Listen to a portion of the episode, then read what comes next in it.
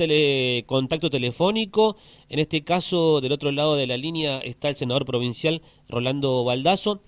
El motivo de la llamada con el legislador tiene que ver con un proyecto que ha presentado, que está relacionado, ahí nos va, nos va a ilustrar un poquito mejor él, y se intenta saber, al menos eso es lo que la iniciativa de Baldazo, es cuántos extranjeros se atienden en los hospitales públicos de la provincia de Mendoza. Lo saludamos al legislador.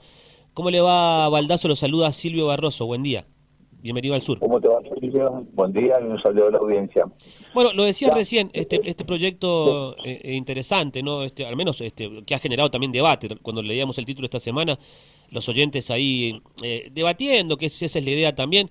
Tenemos que recuperar el espíritu del debate también, ¿no? Sobre todos los temas. coméntenos un poquito, ¿de qué se trata?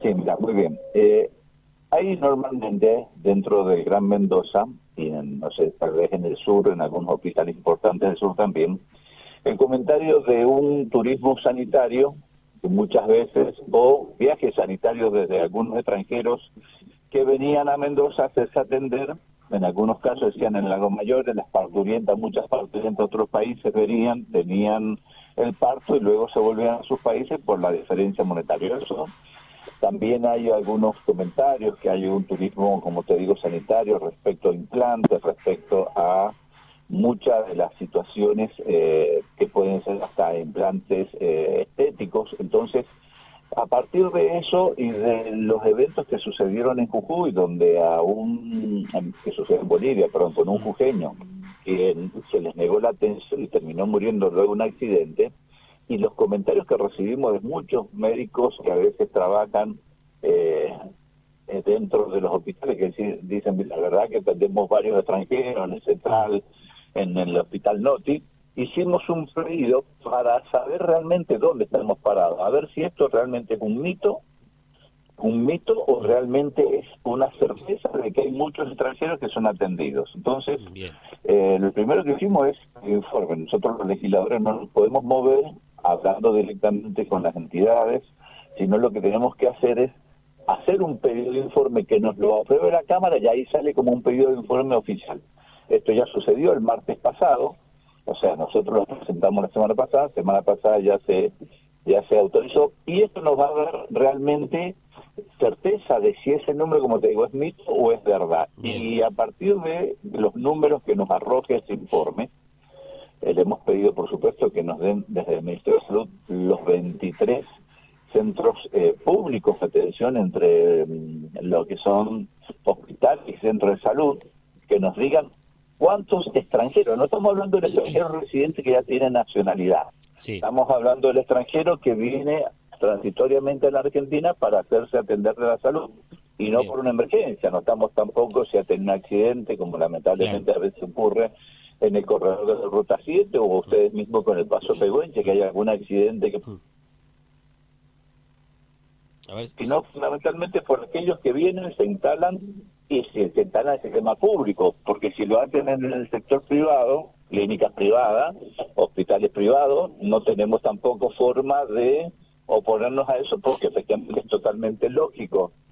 Si en la cifra en el hospital público es importante, mm. es importante, lo que estamos planteando es modificar la ley 5578, que es la ley que desde los años 90 exige que todo aquel centro asistencial que son descentralizados, que tienen un manejo presupuestario propio, ellos tienen que gestionar con las obras sociales y con las mutuales y con las compañías de seguros o con las medicinas prepagas el recupero de los fondos invertidos en esa atención de salud. Entonces estamos viendo que eh, eso sería lo más importante para nosotros, saber cuál es el número para o modificar esa ley para exigir del día de mañana el cobro vías consulado, embajada, lo que sea, o eh, proceder a un nuevo convenio de reciprocidad, actualización de los convenios de reciprocidad, que significa que cuando argentinos estén en la misma situación en países de ellos, por alguna atención reciban una atención que realmente sea beneficiosa y no que sea lo que le pasó al juqueño, que no es el único caso, sino que hay varios casos de personas que han terminado sin atención en otros países o lo que se le exige es un valor absolutamente elevadísimo. A ver, Rolando, entonces, la, a ver, este, la idea cuál es? ¿Es exclusivamente para aquel extranjero que viene y hace uso del sistema público de salud? Porque cuando uno habla de extranjero, acá en el sur de la provincia tenemos comunidades de extranjeros, eh, algunos que están desde hace años, otros que vienen momentáneamente, que son los trabajadores golondrinas, ¿no? Después tenés gente que ha venido hace poco tiempo, que hay, acá hay muchos venezolanos también que han venido este, de, saliendo de su país y buscando oportunidades y no, tienen cobertura social ni trabajo. Por eso, esto es los extranjeros no residentes, los que no han adoptado la nacionalidad. Perfecto. Entonces, todo eso, y por, por supuesto, si hay países que estamos hablando que muchas veces se lo relaciona un solo país, pero hay muchos países que a nosotros, en el caso central de Mendoza, mm. hay muchas comunidades, a veces dicen, las chilenas venían, eh, con, lo dicen algunas personas que venían chilenos a los hospitales públicos. Estamos buscando que cuántos hay realmente, o puedo decir, o es un mito y son muy pocos casos, y es más mito que otra cosa, y no estamos pensando que nos digan los residentes, los residentes nacionalizados mm. argentinos otras veces, solamente los que tienen no tienen residencia y han venido transitoriamente porque tienen un pariente acá en Mendoza que viene, se instalan en la casa y hasta que hacen el tratamiento médico, después vuelven a su país de origen, eso estamos buscando exclusivamente los que vienen a, usar el, servicio público de salud. Y, Exactamente eso. Bien, eh, claro, para que quede claro, porque se había originado toda una discusión allí, porque claro, imagínense, la, aquel que viene a, laburar, aquel que viene a veces escapando de otro país buscando, qué sé yo, un horizonte mejor. Nosotros somos de un país, Argentina, somos descendientes de italianos, españoles. Este, y, Nosotros somos un país muy generoso siempre que fue, casi todos somos hijos de inmigrantes. Claro hay muy pocos eh, criollos natos desde cuando comenzó realmente esta nación, pero sí hay muchos que, la, que hay que pensar que a fines del siglo XIX, principios del XX, la inmigración hace que muchos de nuestros apellidos hayan provenido de Europa o de otros lugares. Entonces, creemos que eso sigue sucediendo, por eso una vez que se adopta la nacionalidad y que, Argentina, que es muy generosa, se entregan el problema. Ellos van a seguir pagando impuestos acá. Normalmente el tema que estamos los mendocinos que pagan el sistema de seguridad, que pagan el sistema de salud, que pagan el sistema educativo, realmente si es necesario el día de mañana, pues debo decir, es mucho por ceder a un cobro, vía consulado, vía embajada, o en este caso reclamar un convenio de reciprocidad que sea de hecho más que de derecho, porque hay uno de hecho con Bolivia, pero no hay de hecho tal vez con algunos otros países, entonces reclamaron convenios de reciprocidad y fundamentalmente esto que dice siempre uno, cuentas claras conservan la amistad, eso es lo que estamos buscando. Bien, estamos conversando con el senador Orlando Baldazo, senador provincial del PRO, eh, a propósito de este proyecto que ha presentado, que la idea es buscar, conocer, tal como lo, lo, dejó en claro, ¿no? Es cuántos extranjeros que no residen en nuestra provincia, que vienen y hacen uso o se atienden o a veces se, someten a intervenciones quirúrgicas en los hospitales públicos de la provincia. Aprovecho para preguntarle, porque sé que está trabajando, veíamos por allí con la producción, sobre otro proyecto, damos vuelta a la página, claro está, relacionado con, con la discapacidad y la capacitación, la concientización en, en, el sector público, en los empleados públicos y los funcionarios ¿no? de la administración pública en torno a este tema que es la discapacidad, Rolando.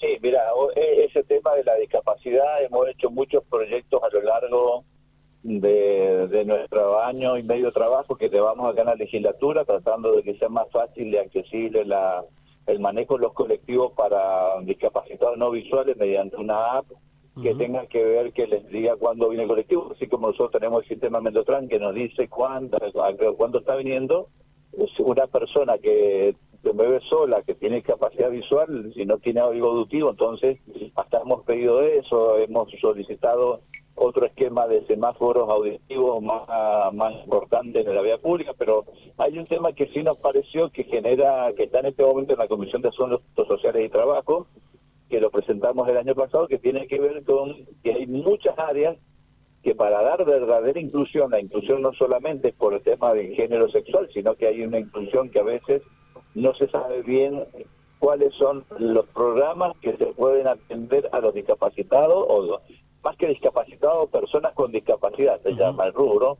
Entonces, eh, que estén realmente los que atienden al público, muchos de los funcionarios que toman decisiones, que tengan claro cuál es la cantidad de normativas que hay sobre discapacidad y normalmente no los volteen o lo tengan dando vuelta al resto de los, eh, de estas personas cuando van al sector público necesitan ser atendidos.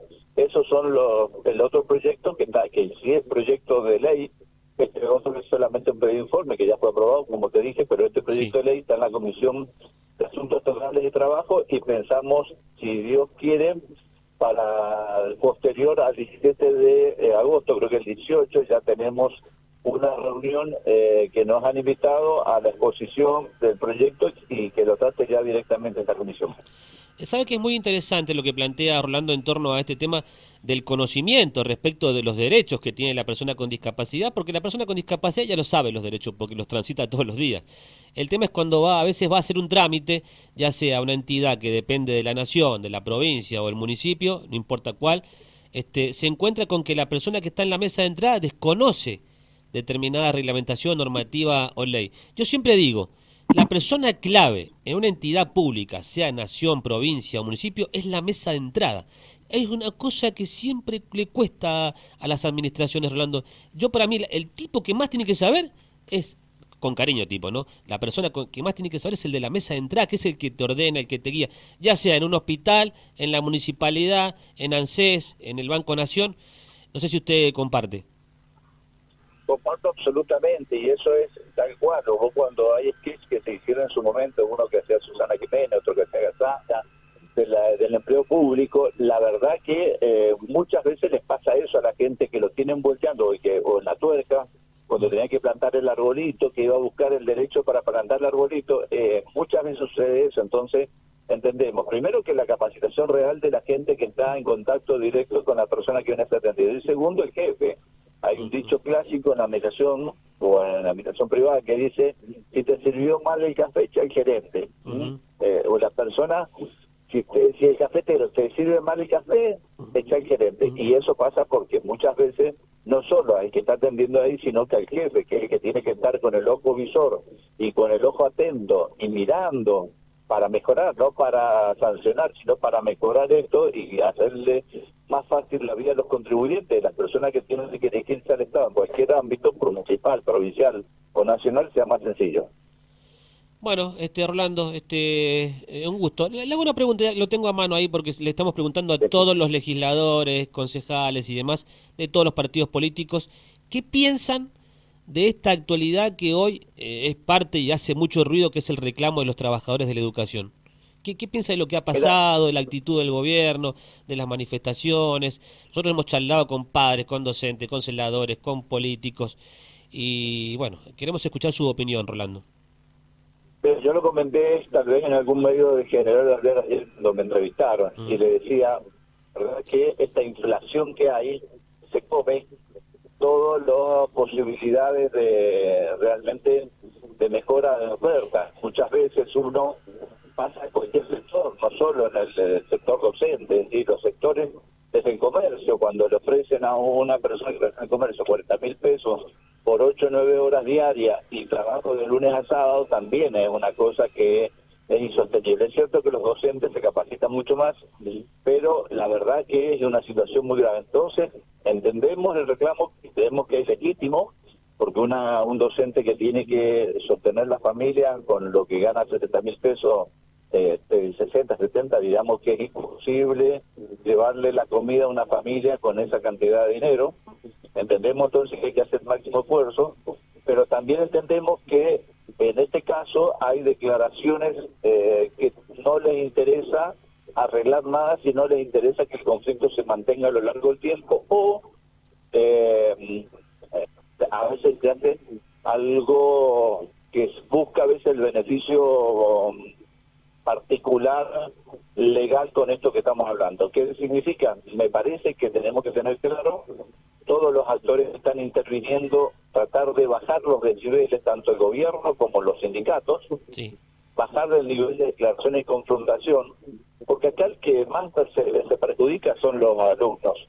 Uno, eh, mi esposa es docente, ayer estaba en la escuela eh, y ella es asesora pedagógica y me dice, no fue ningún chico, ¿cómo que no fue ningún chico si no había paro? No, porque los chicos ya se acostumbran que no hay, entonces ¿para qué van a ir a la escuela? Entonces este mal acostumbramiento educativo de relajar normas, conductas y de no mm, Rolando, ¿no será que no será no será que lo, yo le cambio la ecuación acá? ¿No será que los padres, yo le digo por los mensajes que nos llegan, ¿no? ¿No será que los padres también están acompañando en esta oportunidad porque los padres se han dado cuenta de, lo que la... Hay muchos padres de la primaria que sí, pero chicos de la secundaria que se mueven solos, te estoy hablando de secundaria. Mire, mire, mire que el año que viene hay que hacer campaña, Rolando, ¿eh? Y la gente por ahí se enoja con este tipo de declaraciones, ¿eh? Porque los papás eh, entienden perfectamente el reclamo, nosotros lo, recibimos a lo recibimos constantemente. y yo lo tengo claro que los padres acompañan el reclamo docente. Y mire que, que, hay padres que son muy responsables, ¿eh? Hay padres que son muy responsables, yo los conozco, y, dicen, mira, en esta yo me pongo... Los padres entienden que hay un descalabro a nivel nacional con la economía. te, lo empecé diciendo, te empecé diciendo que creo que es absolutamente válido y justo. Bien. Entonces, si es válido y justo, obvio que el gobierno tiene que tratar de hacer todo el esfuerzo posible. Bien. Pero yo lo que siempre creo, y eso lo pasa en el Colegio de México también, hay muchos profesores que priorizan eh, tal vez en este caso seguir discutiendo de otra manera y tratar de que los chicos no pierdan sus conductas el estudio. Vuelvo a decir, creo que ambos sectores tienen que bajar los decibeles y volver todos a la mesa, a la discusión, porque eso es lo que se necesita, más que la confrontación, porque la confrontación siempre termina con heridos y muerte. Hay que volver al diálogo y sentarse todos en la mesa para tratar de encontrar la solución rápidamente. Bien, yo comparto eso con usted claramente, o sea, a ver, este, el diálogo se debe agotar, pero hasta la última, o sea, si hay, que negociar de noche, tres días, cuatro días seguidos sin dormir, hay que negociar porque...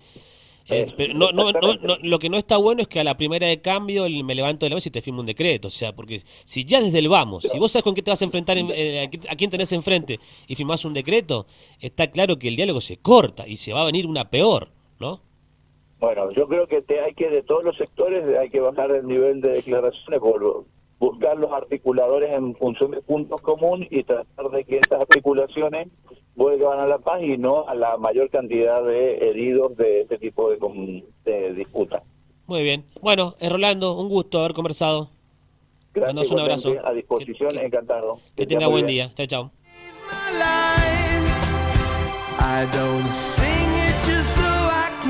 back